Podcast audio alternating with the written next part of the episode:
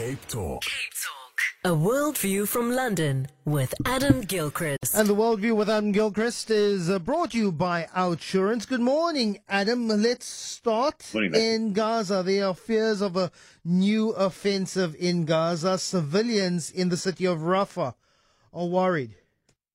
Yeah, uh, I guess we haven't moved on in 24 hours, but maybe that's the point that uh, it hasn't happened yet. And so we heard Joe Biden again talking about vulnerable people, this uh, horde of a million Palestinian refugees in the city of Rafah, as well as the people who live there normally anyway. And we know that this assault from just over 24 hours ago uh, rescued two hostages from Hamas, but 67 people were killed during the Israeli military assault in Rafah. So good news for the two hostages released, but what about the other 134? And of course, that's quite a lot of collateral damage, to use that phrase. Um, Israel has insisted there are safe places for civilians to go, but uh, looking at it from afar and indeed from aid agencies on the ground, where?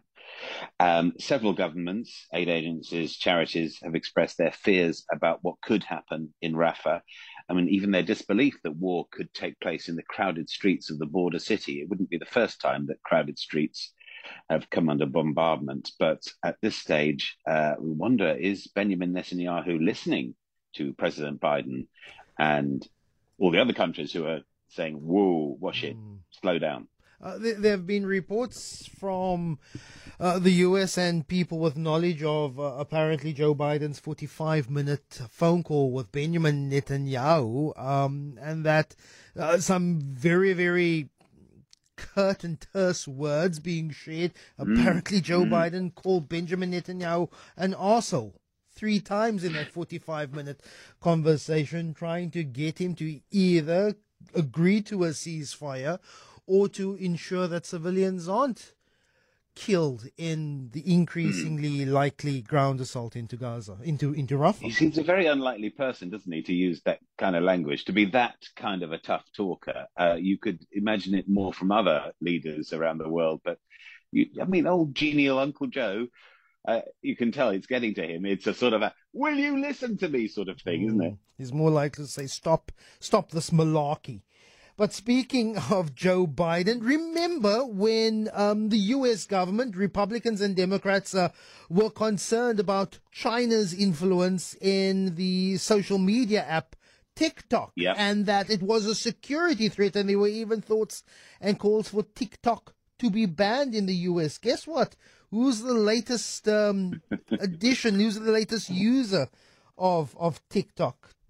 Adam? Indeed, and those those concerns are still there. The American president has joined TikTok, despite the app actually being banned uh, on most government devices over security concerns. I don't believe, for instance, if you work for the Pentagon or the CIA, for instance, you're allowed to go on TikTok even with your own personal phone.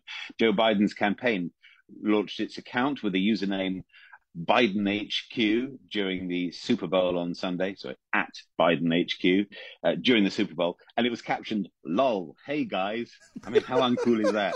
No, it's like Bob Hope doing the Fonz. No, uh, his 2024 campaign is, of course, trying to find the youth vote. Aren't uh, presidents and prime ministers always looking for the young people vote? The thought is new voters will come in; they'll be uh, unjaded by the past and be fresh and turn out.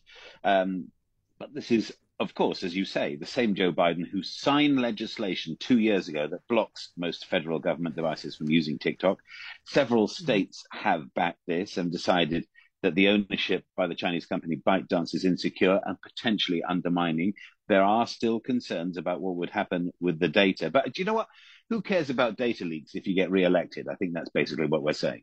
How are you doing, fellow kids? Says uh, the meme, the the Steve Buscemi uh, meme. Uh, but um, are you wearing one at the moment? The itsy bitsy teeny weeny. There's the, the battles of the thongs. Australia questions bikinis that are too teeny.